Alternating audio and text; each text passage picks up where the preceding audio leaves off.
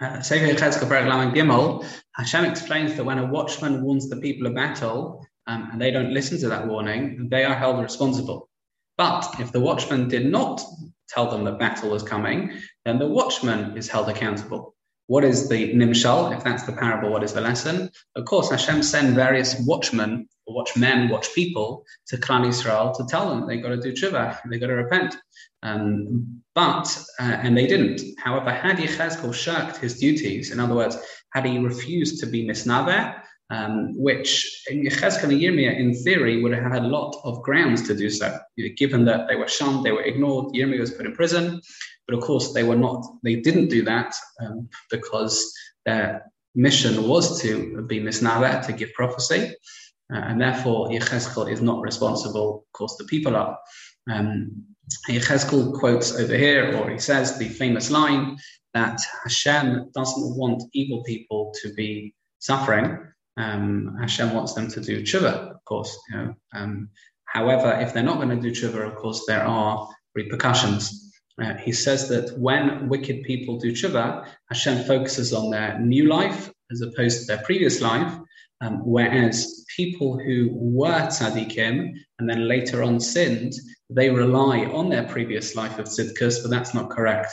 No, that is not correct. They'll be punished for their sins. And the Metzudas David explains over here that these punishments are there, of course, just to wipe out sins, to inspire repentance. Um, but Hashem, generally speaking, was telling people that you cannot rely on prior reputation. You know, past righteousness is not going to help them, not personally and not nationally either.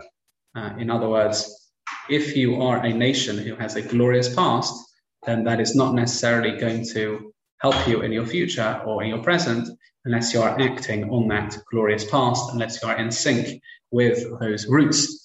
Uh, in other words, doing mitzvahs. Uh, we have then a survivor. A survivor comes and tells Yechezkel that Yerushalayim had been struck. Uh, his mouth was open, he was no longer dumb.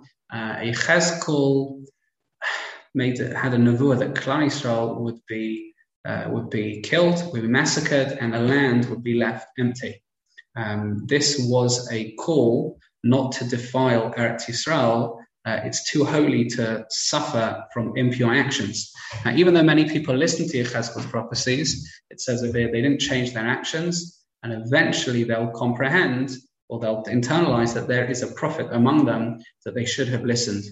Uh, there you have Sefer Yechezkel. It's interesting, just to compare and contrast Yirmiyah and Yechezkel, the, the people didn't listen to any of them, not Yirmiyah, not Yechezkel. It's an interesting point that when it came to Yirmiyah, they, they attacked him, they put him in prison. When it came to Yechezkel, they didn't attack him, they listened to him, they just didn't change. Uh, interesting, those two reactions. When we're faced with someone telling us something, we can do two things. Either we can refuse to listen to them, the Yirmiyah option, or we can listen to them, but then not take the message. These are two different problems, two different negative approaches, but I think it's interesting that each one was faced with a slightly different reaction. That is um, the next parak of Sefer Yechezkel. And we're going to continue tomorrow. Hashem.